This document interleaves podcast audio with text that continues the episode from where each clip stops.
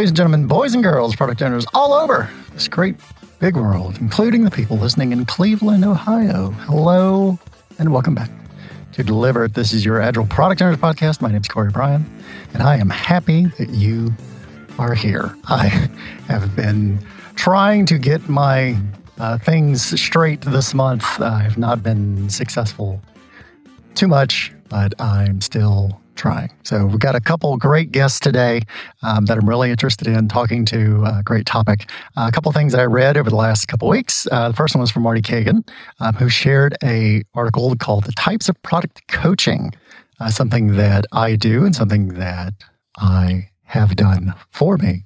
Uh, the different types are around discovery. So you have discovery coaches, which is people learning how to discover a solution that's worth building uh, for the team or for the product owner. Product leadership, this where it gets into vision, topology, team topology, uh, coaching type strategies. And then there's transformational coaching. So looking at mindset and culture. So one of the things that I really liked about this is understanding where you're helping somebody at, which of those three levels, and which of those three levels do you need help at? Um, and where are some product coaches you can go for that? So I liked Marty's article, as always. I typically like anything that Marty writes. Um, and that's one that I thought that you should be coaching and being coached as well as a product person. So look for those different levels. The other one was from Zara Burke with an article for what metrics are the most important for your product. Uh, this is where I think we get into some trouble. Again, the, the most downloaded episode last year was on metrics. Um, and Zara says where most teams trip up is they don't know how to find the right questions to answer with their metrics. Again, we're not interested in vanity metrics. We're not interested in metrics that don't help us move what we're trying to do forward. So the intent to use, uh, she references the heart metrics here. Uh, again, usage, activation, engagement, those types of metrics are really important. Um, and says also equally using a common, consistent way of working means anyone in the organization can easily understand any product metrics, what they mean, and why they're important. This is something I've seen often where the product management group or the product organization has metrics, but marketing or sales or the CEO doesn't understand them. So they either misinterpret them, they use them wrong, and then there's mass confusion. So understanding which metrics are important to that company and making sure that company understands those metrics and those measurements are what's very important. So great articles from Marty and Zara. Now on to our guests. No doubt that this magnificent vessel will give excellent value for the dollars she'll be earning. My guests today are returning guests. They are professional Scrum trainers at scrum.org. Uh, one is a code tinkerer, uh, the other is a fantastic presenter. Uh, they are the co authors of Fixing Your Scrum and the co owners of Agile for Humans, Todd Miller and Ryan Ripley. Hi, guys. Hey, Corey. Hey. Uh, so I wanted to do a topic, and Todd and Ryan are the people that I wanted to reach out to because I know they do a lot of training, a lot of certification classes, a lot of Scrum things um, for the organizations that uh, work with them. They talk a lot about it on their video podcast. They talk a lot about it in a lot of things. But what I'm curious about is when somebody wants to take a training course, a product owner certification course or training course, what do you you as the PSTs, the certified scrum trainers, what do you want them to do before they get into your class? Or what do you hope they know before you get into the class so that the class is better? Does that make sense? Mm-hmm. It's a good question. Um, Todd, I'm going to jump in real quick. I want them to know Scrum.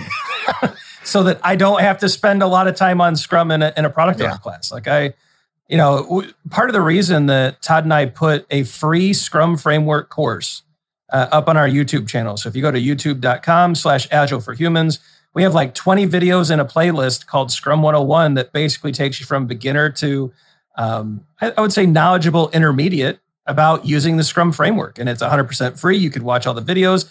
I would love it if every product owner student would watch that prior to coming into the class so that we could, you know, we're still going to talk about the framework from the lens of product ownership, but we don't have to dig into the mechanics of each event and we don't have to um, kind of, you know, instead of spending three hours or four hours on the framework because of a lot of questions, we can spend an hour or two, get in and out of it, and then really dig deeper into product ownership topics that they really need to learn about so they can go. The role is so difficult that the Scrum framework is just such a small piece of it that it would be great to be able to actually dig deeper into some of those other product related uh, yeah. topics. Okay. Uh, yeah. So I second that. Right. Um, and r- really to get to the root of why, um, we have a lot of stuff that we need to talk to product owners about.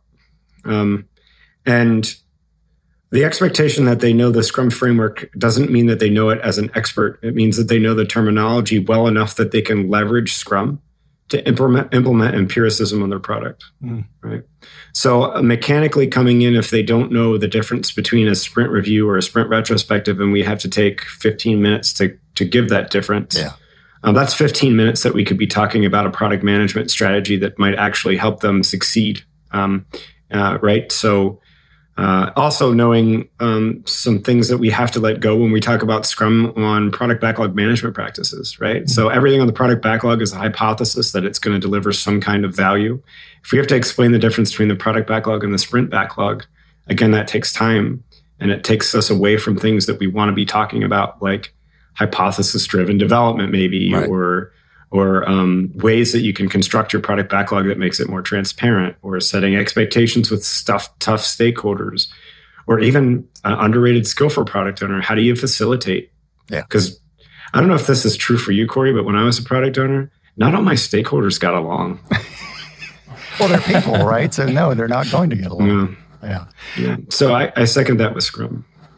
You know, Todd, even like even the extra time to to talk about evidence based management. Mm-hmm. You know, actually measuring value, um, current value, um, uh, you know, unrealized value, time to market, and ability to innovate appropriately, which can drive even better product based decisions. Like having the creating the space for those deeper conversations is I, I think it's just so critical. Yeah. It's it, it, was interesting when I was exploring the idea, and t- one of the things Todd said is we end up teaching too much Scrum because product owners don't know it. So from that, I can right. surmise that you want product owners to have read the Scrum guide before.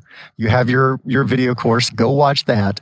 So if you haven't at least done that, please don't sign up to take a training course because mm-hmm. you won't get much out of it. Or or do or do sign up, but then immediately go to the YouTube channel and watch the Scrum yeah. videos, right? So it's at it's at basic level of understanding of here are the terms we're going to discuss. Here's the concepts that we have that we're going to dive deeper into in this two days. And here's the things that you should know before you show up. Is there any kind of requirement that you guys have on is this something where somebody is thinking about becoming a product owner or they've been a product owner for six months, but they've struggled with it? Is that a good time to come into training?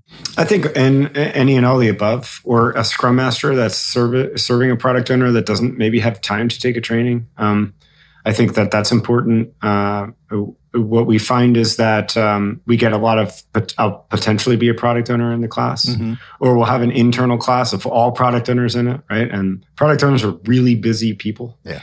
right? So two days is an eternity to spend in training. Um, so uh, and and I will say that we do send pre-work. We send pre-work okay. and we say, watch these videos, read the Scrum guide. Good. I don't can't give you an accurate percentage, but if I had a guess, I would say maybe 25% of the people actually do the pre-work. Really? Yep. Wow. So yeah. they come in first hour, you you show the the famous circles and all that, and they ask questions about, excuse me, how long should the daily scrum be? You're like, oh, mm-hmm. please. Yeah, should I be there? Yeah. and and part of it is we know people are busy, product owners especially right? So they have a huge job to do. Scrum is just a small part of it. They have a lot of agile product management things to do. They're working with stakeholders, they're working with customers, they're trying to figure out you know, what's going on, on going on in the market, what are the competitors up to, and so we have a lot of sympathy for that too.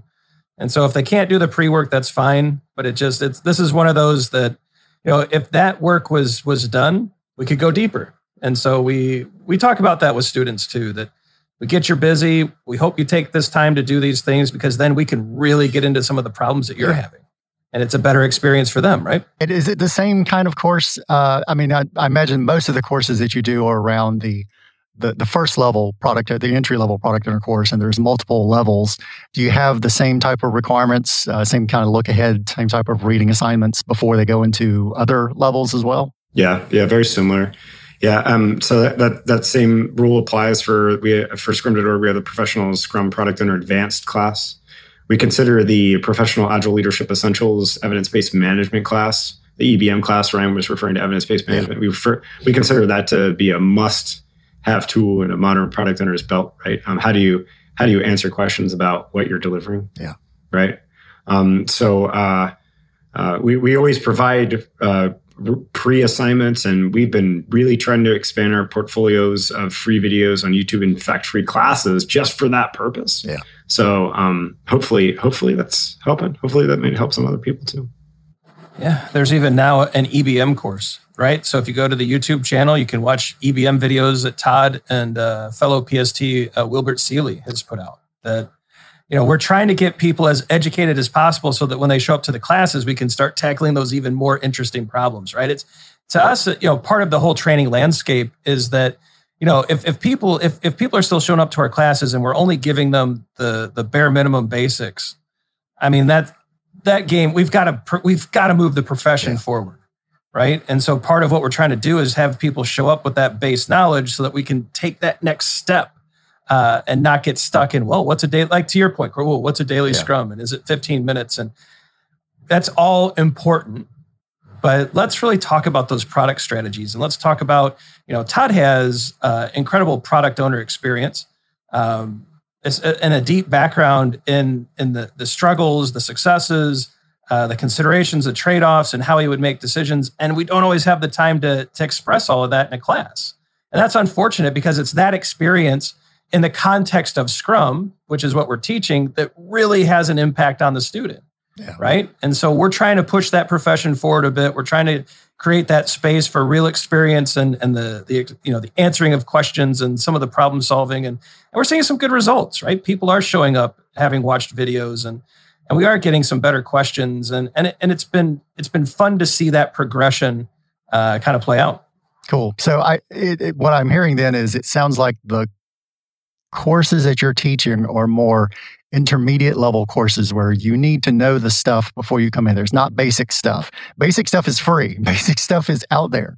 Uh, all it takes is your time to go read it or watch it, um, and then come to the class to learn more. That is our goal. That's where okay. we're trying to push the we're trying to push the industry in that direction. Um, to, we still have basics, and basics are we got to get the fundamentals right. Whether you're in a sport, you're you're trying to do Scrum, you're trying to learn an instrument. If you can't do the basics, you lose. And so we we definitely teach it. But if we could get if we can kind of prime that pump, if we can get people showing up um, through that free content, you know, and then we can kind of dig into that. I think it's just a better experience for everybody. Yeah, sounds like it. Okay. I, am always curious too is how many people that show up to your class, you talked about the knowledge, uh, but 25% of them actually do the assignments or do the read ahead. How many of them come into the class uh, as voluntarily being there versus being told they needed it for some reason, either as their company said you have to do it or a job they're applying for requires it or something like that. How much of that is I'm looking to learn more versus I have to be here? Yeah, I, I probably have an interesting take on this. Um, I don't know that it matters. okay.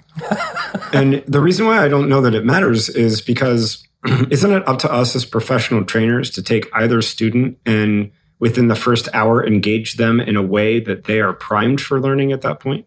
Understanding that they may have been forced to go there right? Or maybe they're going there to try to acquire a certification. I think as a professional trainer we have to have the ability the skills the foundations and the materials to engage people regardless of their background. Now you're going to have the exceptions the people that just feel forced and they hate it and they can't get over it because they feel forced but from my experience, that's the exception, not the rule.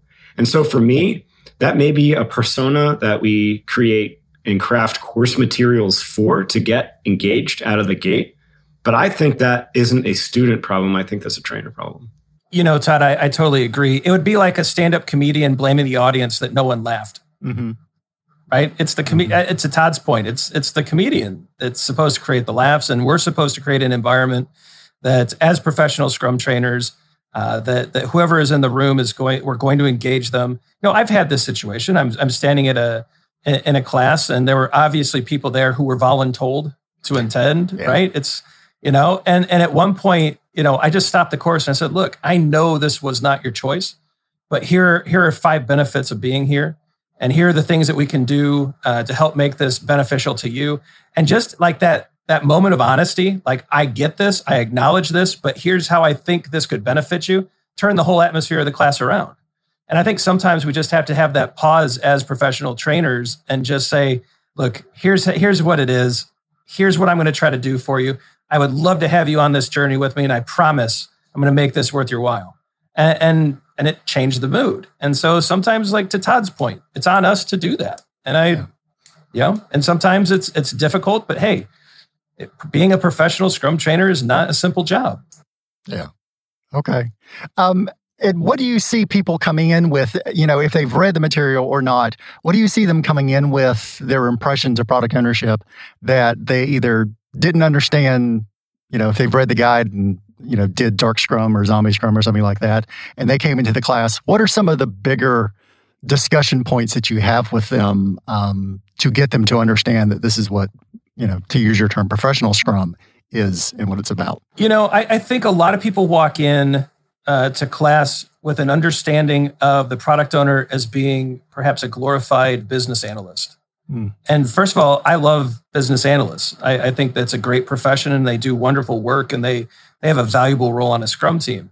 But they come in shocked when we start talking about a professional Scrum product owner where they're supposed to have control over the budget uh, for their product. And they're supposed to have tactical and strategic direction over the product. And they're not supposed to wait for decision like they're supposed to be fully empowered to make a decision about the product.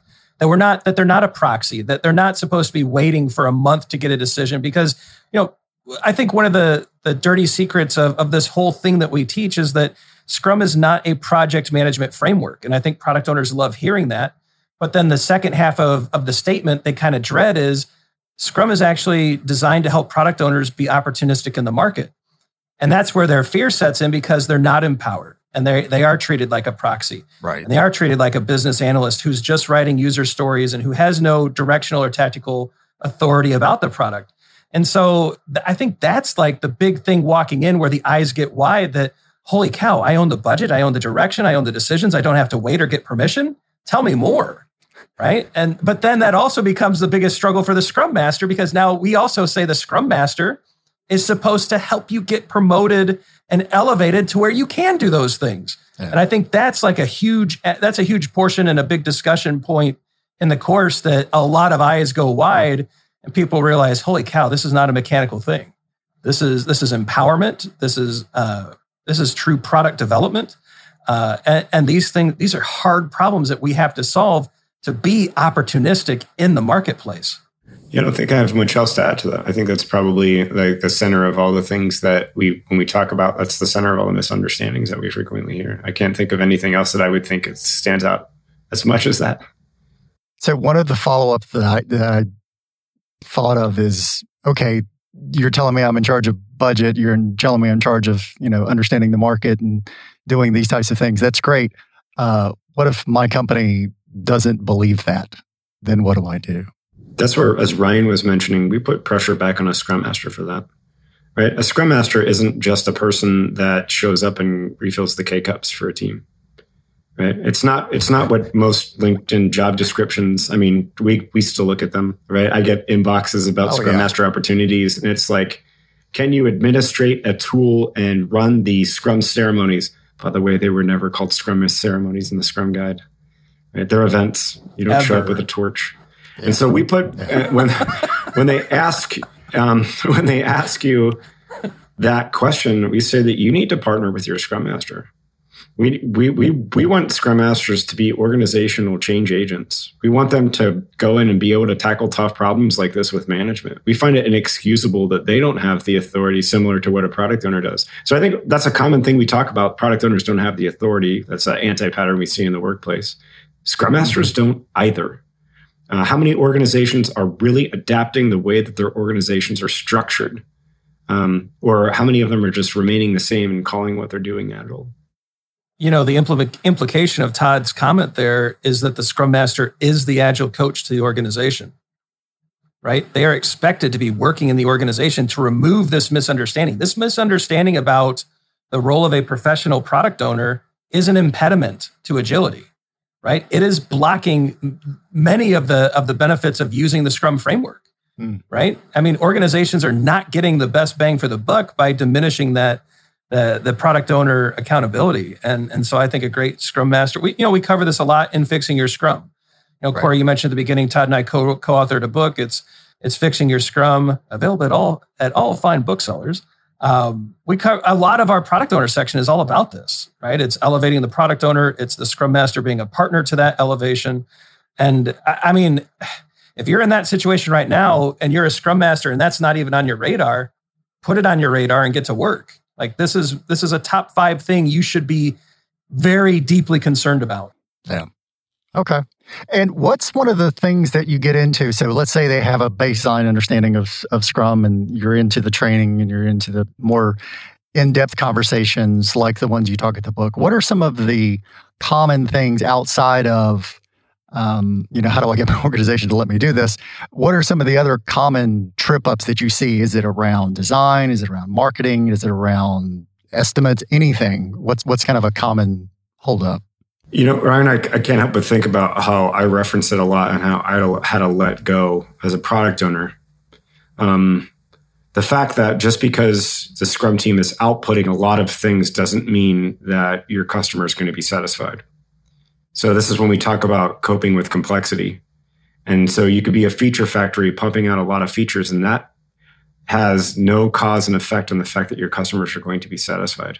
Um, one of the things that was hardest for me the hardest thing I remember to this day, sitting in an office trying to play around with a tool and create dependencies on PBIs and do all this fancy stuff. And I finally came to the realization as I was looking at data for what was happening in production that I can't find a cause and effect between what we output and what our customers consume.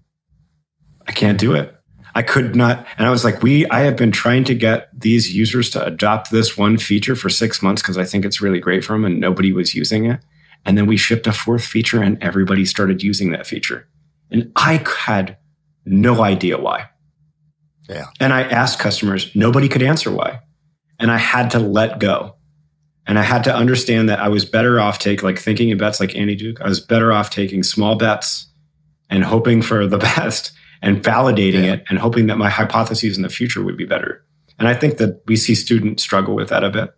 Um, and hopefully by the end of the course, they don't anymore because we've given them a lot of valid arguments for how they take that information to stakeholders. But I think that mm-hmm. that for me is one of the topics that um, you can see a lot of. You see light bulbs go off eventually, but you also see headaches emerge in the beginning of it, right? Yeah. Well, and, and we reference a lot of uh, Daniel Vacanti's work. And in this space, he's argued countless times that the order of the work is irrelevant. Uh, work it through your system. Like if you have a great flow system, the order, because to Todd's point, you often don't know which feature is actually going to spark. And so you may as well make sure your, your system of work is in great, or your, your workflow definition is in great shape and that flow is, is being achieved because the flow of work is going to be far more important than, than the actual order. And so you can take that too far.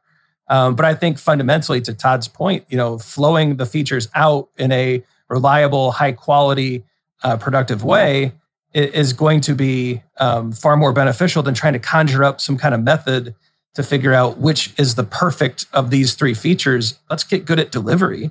Yeah. And, and that way we can inspect, adapt, take really small bets, and small bets are inexpensive. Now, how many organizations, Corey, have you seen where small bets are expensive? It's expensive to ship, it's expensive to get feedback, it's expensive to learn. And so your small bets end up actually costing you more. Yeah. Well, and it's because they can't separate out a small bet and deliver just a small bet. It has to be packaged up with 14 other small bets, and those have to be yep. packaged up with this other initiative or thing that goes on. They can't just release one small thing. I like it when um, I think Ron Jeffries has a, a, quip where he talks about what would it take for to change your language on your login page. Yep. Um, if you had to change that or you wanted to change that, how long would it take to get that into a customer's hands? That's Perfect a, question. That's a, a, question I've been using on my interviews lately is asking that. How long would it do? Some places say a week. Some places say a month. One place said an hour. okay, cool. There we go. That's better. that sounds good. But that's a great product owner consideration. So that time to market, time to market, part of the EBM framework that you know Todd and I are passionate about. How many product owners are passionate about time to market? And are and are really looking at that hard and then partnering with developers to figure out what is it about delivery that's hard and how can we invest in fixing that. What a great consideration something that we talk about constantly in our courses right? We we have to have a holistic approach to product delivery.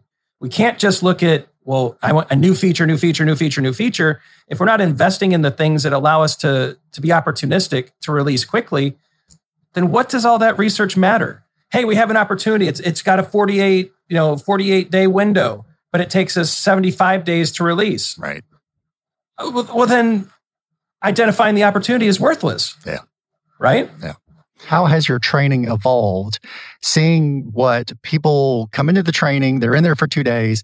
Let's say you hear from them three months later. What are they coming back and saying, you know, this part really helped me, but I'm still struggling with this part? And is that something you're trying to pull into your to your training? What is that thing you've heard lately?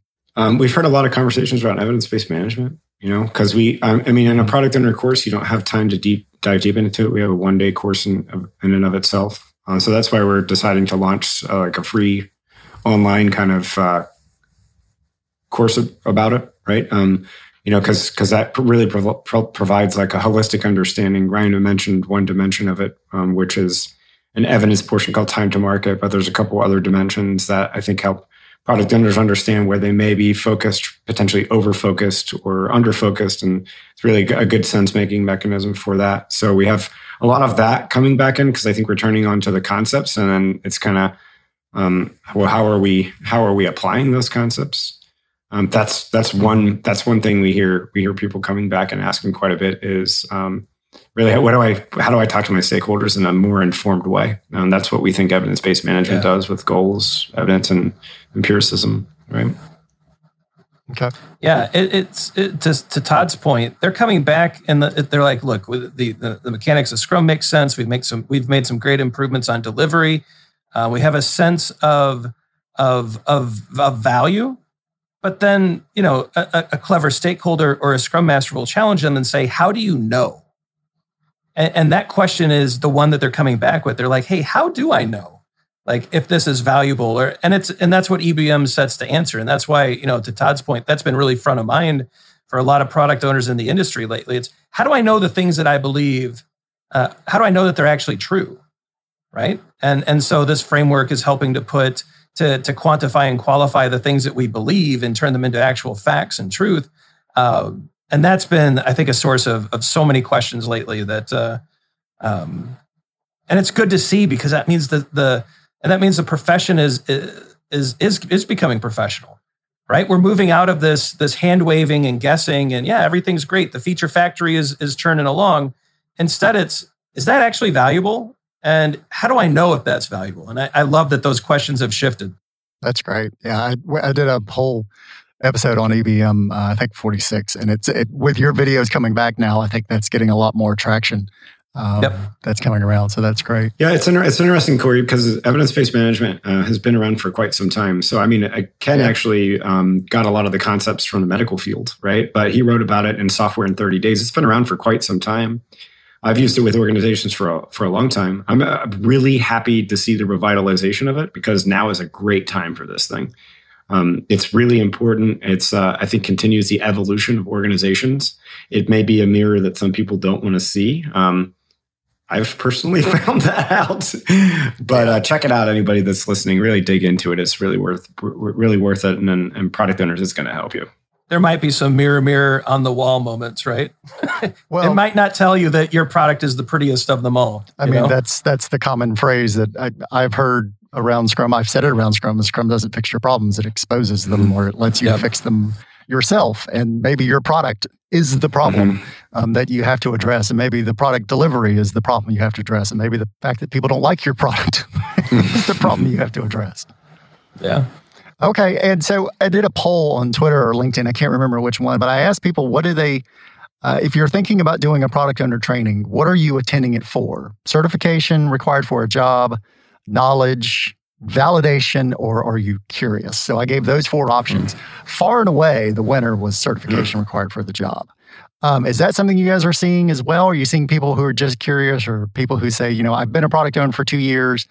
I think I want my certifications. I'm coming to your class to get it.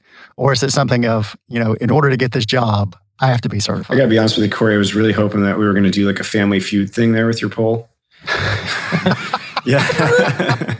yeah. I surveyed 100 people. Survey says. Well, I, I, if I'd have thought about it, maybe I'd have done it that way. You know, Corey, it's interesting. Todd and I have uh, kind of a our our view into the into the marketplace is kind of different. Um, a lot of our work is private, so a lot of the the, the Fortune 100 reach out to us Okay. and they ask for courses. And so, in that instance, they're really looking to train up people who are either new to the role, they've been in the role for a while, but they're looking to to to share language, uh, you know, the professional Scrum viewpoint um, with their organizations. Uh, and so we see a lot of curiosity. We see a lot of, you know, this is required for the job. You know, the company wants us to take this course, but a lot of it is in the spirit of education um, and, and of learning the the role. Now, now keep in mind, there the majority of those people still take the assessment and get the certification, right? So I'm not saying that certification is not a component, um, but we do see, especially from the private companies, it's more of a hey, we want to level our people up. We're trying to invest in our teams wh- which is great to see. Now we do run, I think, six uh, professional Scrum product owner courses publicly every year, and so there are six opportunities to join us. Um, and in those cases, it's really a mix. You know, there's a lot of different people with a lot of different motivations, and some of them want to learn, some of them want to get certified to um, help elevate them in, in the marketplace, which we think is great as well. And there's a lot of combinations, right? It's like I'm new to product ownership. Uh, the company's opened up this oppor- opportunity to me. Um, I want to get certified to demonstrate knowledge, but hey, can Ryan and Todd, can you really, can you tell me what the first 90 days is going to look like? So there's this mix of concerns, right? Yeah.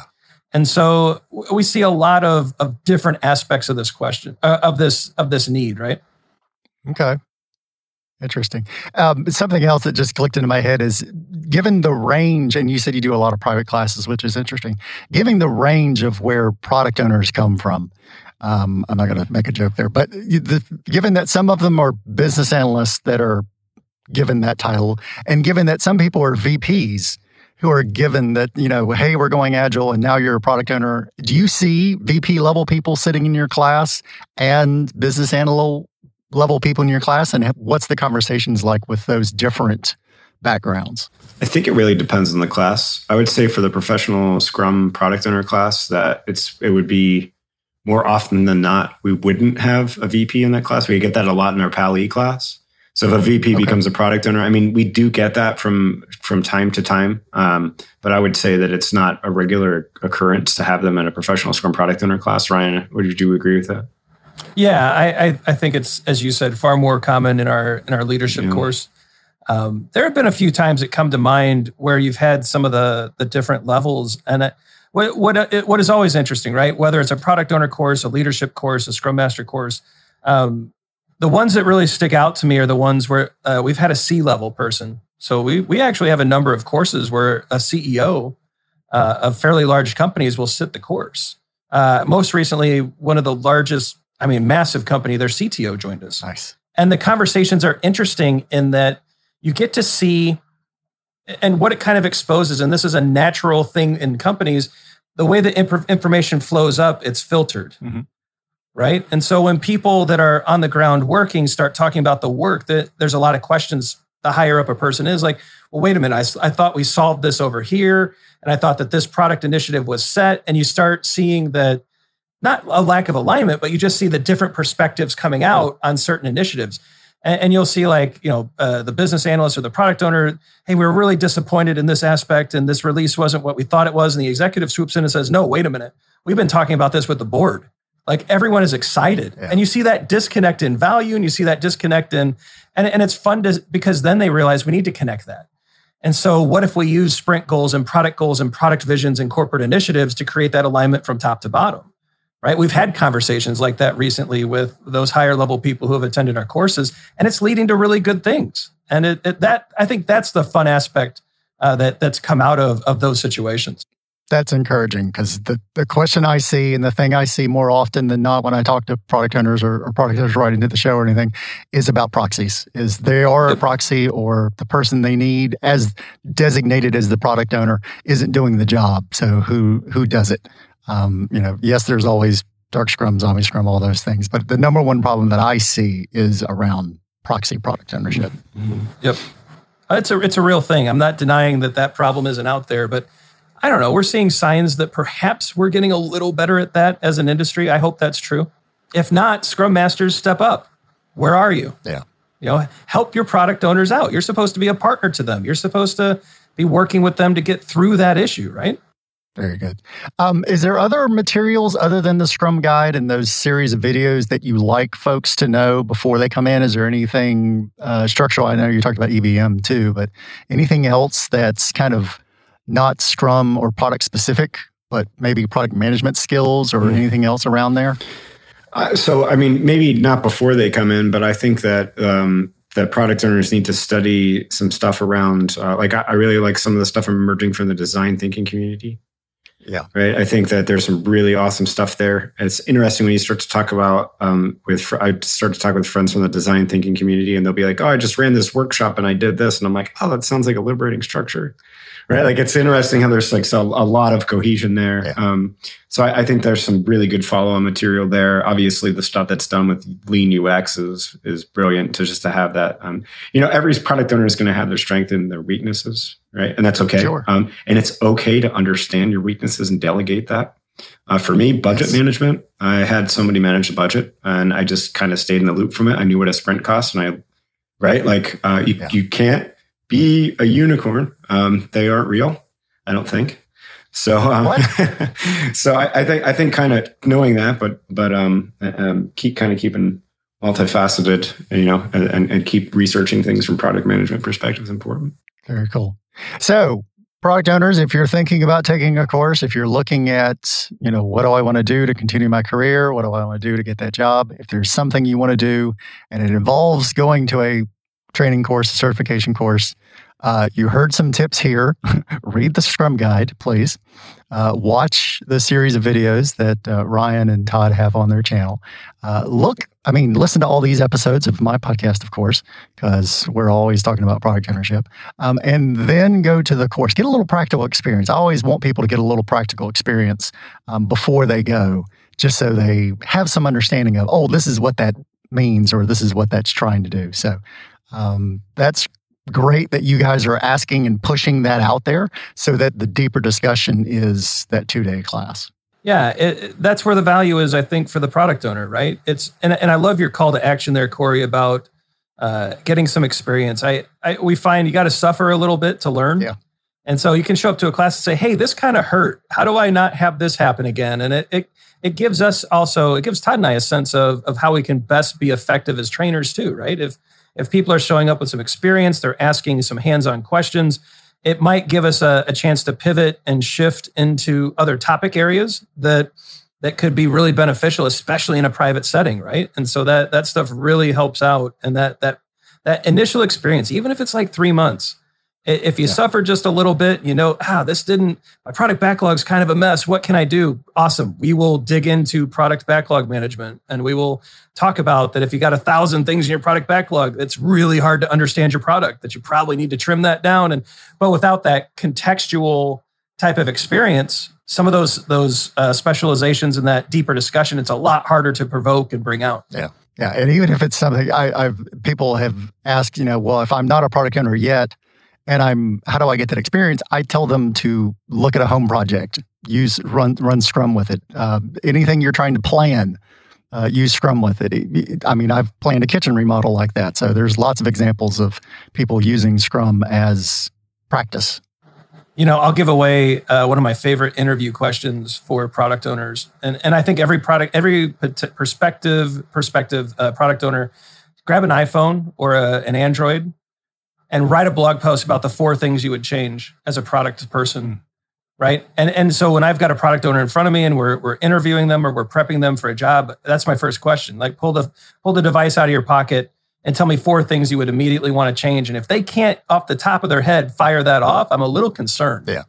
Right? I mean product people are constantly thinking about improvements to the the the, the things that we use constantly day in and day out. And and I think that kind of practice, even just blogging about it or, or doing a podcast, like even if you're just talking to yourself and your mom's the only other person who downloads it, get that experience talking and thinking about products. And so that when you're in a situation like this, talking to people like us, it's a natural thing, right? And uh, and I think even that could be beneficial. Home projects are great. Thinking about existing projects or products are great. Um, read as much as you can. You ask some good resources. I think um, uh, the Professional Scrum Product Owner by uh, Don McGreal and Ralph Jocham is great. Anything by Bob Galen is mm-hmm. excellent. Um, I think Henrik Kniberg has a great uh, offering out there as well. I mean, or Roman Pichler has a great book out there too. I mean, but anything by Bob Galen and, and Don and Ralph's book, um, I mean, that stuff, I, I, think that's just par for the course, right? I mean, yeah. you've got to read that stuff if you're in the product, uh, yeah. if you're in the product owner world. But uh, yeah, keep digging, keep working. I think people who do the deep work in this space uh, really do end up succeeding. Yeah. Good luck. Stay, um, stay after it, and uh, remember uh, um, that when you're coping with complexity, that uh, you can drive yourself crazy by trying to find causality between what you're shipping and your outcomes. Right. Um, just get comfortable with it. Yes. And uh, enjoy the ride. Yes, absolutely. All right. So we'll have links to Todd and Ryan's uh, YouTube channel where they do daily Scrum videos. They do all kinds of other topics, interesting things, all the links to the EBM and the intro to Scrum topics that we talked about. Um, and also, uh, we'll have links to their Twitter feeds where you can see Ellen argue with various people about Scrum. Um, and it's, it's very entertaining. I'm trying to get better about not, yeah. So thank you guys very much. Thanks, Corey. Hey, thanks, Corey. Thanks for having us. Good seeing you. Thank you for writing in and supporting the show. If you have a question about product ownership or anything else, you can find the show on Twitter at Delivercast or email at delivercast at gmail.com. If you would like to support the show, you can buy me a coffee through the links in the description or set up some consulting time at seektaiju.com. We'll hit a couple questions. First one is from Roger. It says, Are the small incremental changes the most important? Says, I'm in the throes of user interviews and I'm involving them to hear their vision of the product uh, should be or how it solves their problems. I assess what they've said and then implement small incremental changes that align with the current flow and then feasible or make sense. How do I know if these tiny, tiny changes are correct or improving the product and experience? It's very hard to get people to try something new to validate the changes were positive, and maybe it's just I'm also a little too shy and asking them to try it. Great question. Uh, small incremental changes, most important. Yes. Uh, those are the ones that you can deliver quickly. Those are the ones that you can test quickly. Those are the ones that you can see whether you're on the right path or not. So I'd much rather have many small steps, um, as GeePaw Hill puts it, than large deployment releases for lots of things uh, the time to take, the impact, all that stuff. Uh, you're doing the right thing with understanding how their problems are being solved with your product, um, understanding what would help, um, understanding what to do next. So, yes, follow up with them um, is the first thing to see. Uh, you've made a change, go back to them. Did they try it? Did it work? Um, if not, why not? If they didn't try it, why not?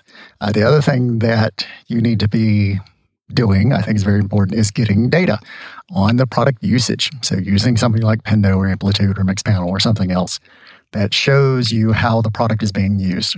Um, so you deploy a new capability, you deploy a new button, a new feature, a new page, whatever how is that page being used? So, yes, sitting down and talking to people, watching them work is important. You can't do that for a thousand people. So, that's where the data comes in.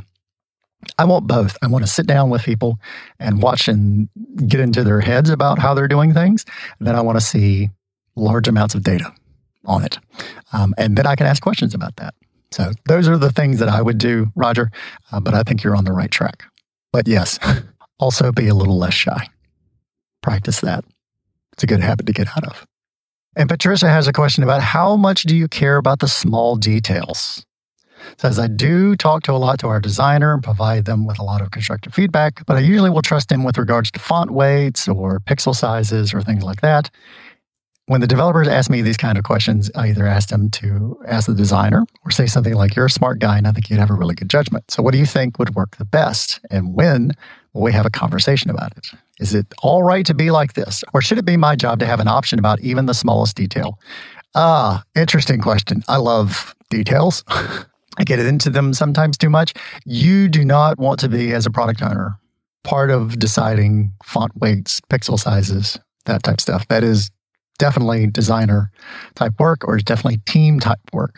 Um, you can give guidance. You can provide standards. If your company has a standard design document that shows which fonts and colors and pixel sizes and button weights and things like that to use, then yes, use that as an input to the team. Otherwise, I would defer to the designer unless you are the only person doing design. And then, yes, it is you. Um, but I, I do think you're doing the right thing doing that. Uh, the details I would get into around that is around the workflows, is around does this accomplish the job? Does it accomplish the job in the shortest amount of time possible? Is there steps that we can cut out? Those are the details that I would like to get into. But I do care about the fact that it looks the right way on the right resolution screen. But that's as a product owner job. It shouldn't be your responsibility. It should be your concern. Does that make sense? Maybe not. But that's how I think about it. Then I had a question from Karen says clock in 70 to 80 hours in a week and still the backlog keeps increasing.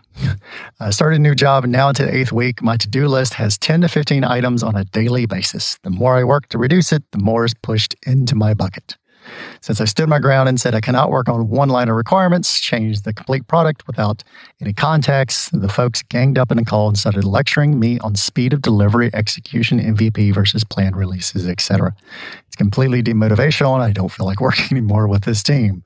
How do you handle such situations when old timers in a startup just push something which they never got time to do or want someone new to pick up dirty tasks?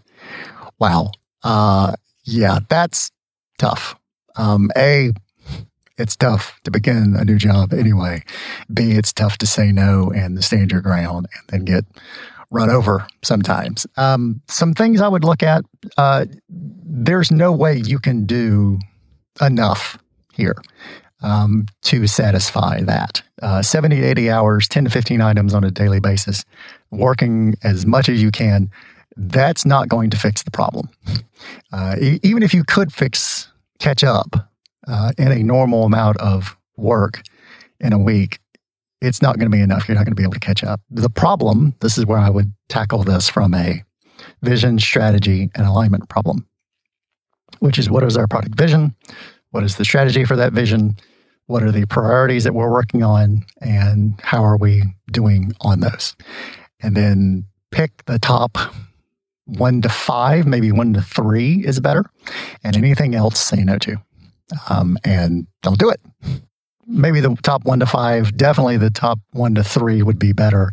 And start working on those and start talking about those and start finishing those and then go to the other ones. Um, there's always going to be more work. There's always going to be less time than you have. Um, understanding the context that the work is coming in on. Again, does this align to our priorities. This is aligned to the strategy. This is aligned to our vision. If not, why are we doing it? Um, and get them to make some tough decisions, um, starting at the vision strategy level. Don't let them prioritize the different tickets or anything else. That is a way to madness. But I understand it's demotivational for you. Um, I've been there too. It's demotivational for a lot of people. Um, the only thing you can control is the list of things that you're working on and the strategy for those things. So I like to have my top five things I'm working on. It meets these top five for the strategies or the vision. Um, and this is what I'm working on. And these other things, I'm not touching. I'm not looking at them. I'm not going to talk about them. I'm not going to go to a meeting about them. You can talk about them all you want to. Um, and I'm not going to prioritize them for the team to work on. Um, if you want to change that, then you can change the product owner uh, you can change the company, you can change the team, you can change all kinds of other things. Uh, but it doesn't make sense and it's not sustainable. And one of the things about Scrum is a sustainable pace. So, uh, and I think that's smart anyway. 70, 80 hours a week is not sustainable. I wouldn't even want to do that for a short term. But that's up to you, Karen. Decide what's important and go do it. So, a special thank you to Todd Miller and Ryan Ripley today. Again, we'll have links to their Agile for Humans community and YouTube channel. Go over there and check them out. That will do it for this episode. I hope you have a great day. Thank you all so much for listening. All the opinions expressed here are mine. Find more of them at is Corey Bryant on Twitter. That is episode 137 delivered. Go out and own the outcome.